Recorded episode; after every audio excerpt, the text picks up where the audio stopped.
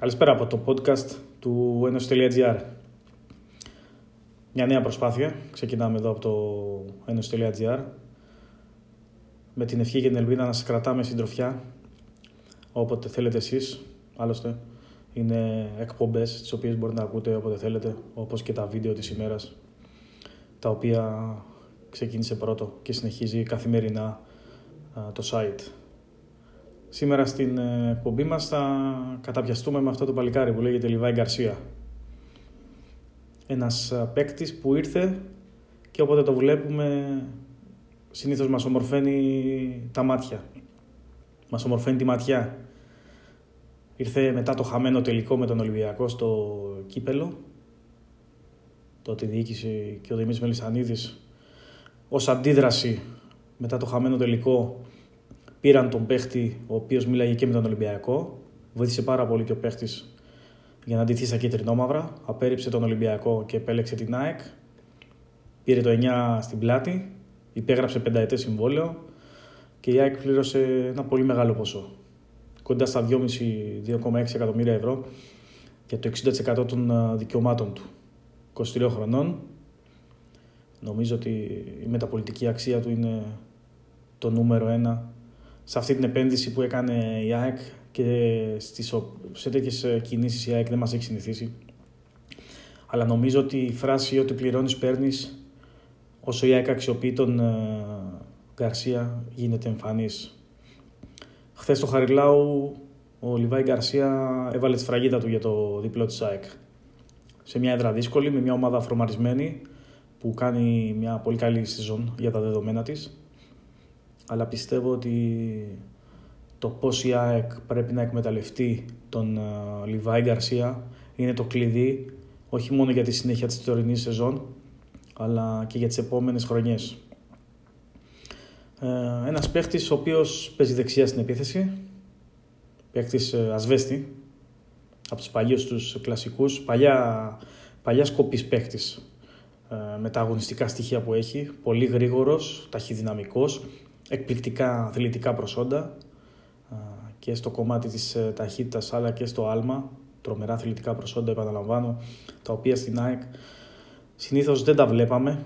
Και γι' αυτό ότι νομίζω ότι ε, η εικόνα του ξεχωρίζει πάρα πολύ στο κίτρινο μαύρο ρόστερ. Παίκτης επαναλαμβάνω που παίζει δεξιά, του αρέσει να συγκλίνει για να εκμεταλλεύεται το πόδι, αλλά θα μπει και από το άκρο για να διασπάσει την αντίπαλη άμυνα Όπως έκανε χθες το πρώτο ημίχρονο στην φάση που έφτιαξε για τον uh, Καρύμ. Ε, Όπως έχει κάνει και άλλες φορές σε παιχνίδια της ΑΕΚ. Τις περισσότερες όμως δεν έχει καταφέρει ο Λιβάη Γκαρσία να εκμεταλλευτεί τα στοιχεία του, διότι κυρίως η ΑΕΚ δεν τον βοηθάει ε, να δείξει κι αυτός ε, ότι από αυτή την πλευρά η ΑΕΚ μπορεί να περιμένει πάρα πολλά πράγματα. Ο 23χρονος έχει φτάσει τις 13 συμμετοχές, μετράει 3 γκολ, ε, είναι κοντά στα 670 λεπτά νομίζω αγωνιστικά που τον έχουμε δει. Δεν είναι πολλά, έχει χάσει περίπου δύο μήνες από τον ε, τραυματισμό της βαριά θλάση που είχε υποστεί στο Περιστέρι, αρχές Οκτώβρη και νομίζω ότι αυτό τον άφησε πάρα πολύ πίσω. Όμως με την επιστροφή του, η οποία έγινε πάρα πολύ ε, σταδιακά, η ΑΕΚ δεν έμαθε να παίζει για τον Γκαρσία κυρίως, γιατί αυτός είναι ο παίκτης ο οποίος μπορεί να αλλάξει τα δεδομένα για την ΑΕΚ στο ελληνικό πρωτάθλημα. Διότι είναι ο παίκτης ο οποίος δεν τον έχουν οι ανταγωνιστές της και δεδομένα θα πρέπει να πάρει πολλά περισσότερα πράγματα από αυτά που έχουμε δει μέχρι στιγμής.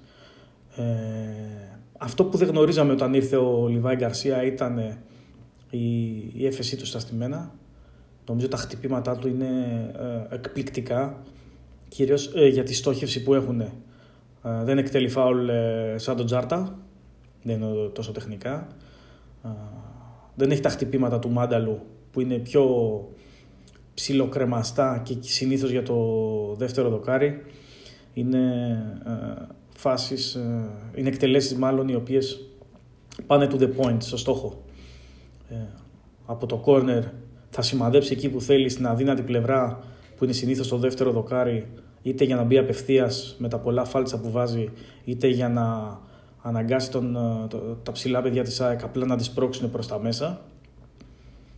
Έχει βάλει ένα απευθείας κόρνερ στο μάτς με τον Απόλλωνα στη Ριζούπολη και νομίζω και η εκτελέση του με τον Ολυμπιακό. Η μία έγινε γκολ, η άλλη πάνω στη γραμμή. Είχε βγάλει ο Μπα ε, και έτσι είχε αποσοβήσει τον γκολ ε, απέναντι στο ΣΑ.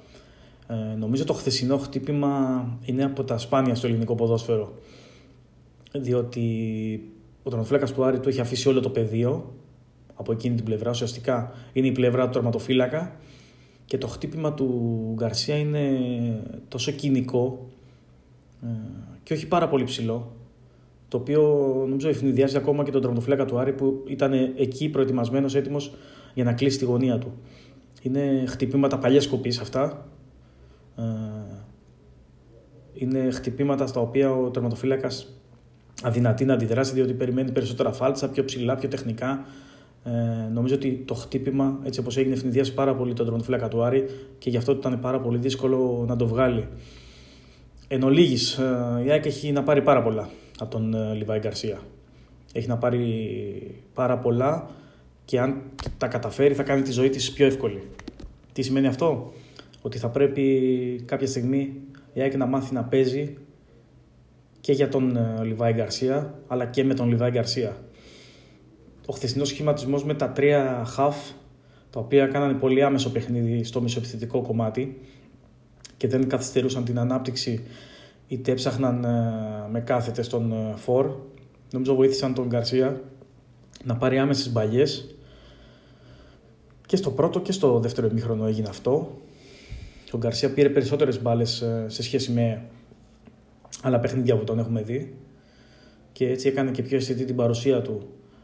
Παραλλήλα δεν άφησε και τον αντίπαλό του να ανέβει την πλευρά και έτσι ο Άρης αποδυναμώθηκε πάρα πολύ από εκείνη την πλευρά και το έκανε πάρα πολύ κακό στην επιθετική ανάπτυξη με αποτέλεσμα η ΑΕΚ να δεχθεί νομίζω ελάχιστες φάσεις. Η μία φάση που δημιουργήθηκε έγινε από το λάθος του Λόπες και έτσι ουσιαστικά στο παιχνίδι ο Αθανασιάδης ήταν θεατής. Αυτός είναι και ο στόχος της ΑΕΚ.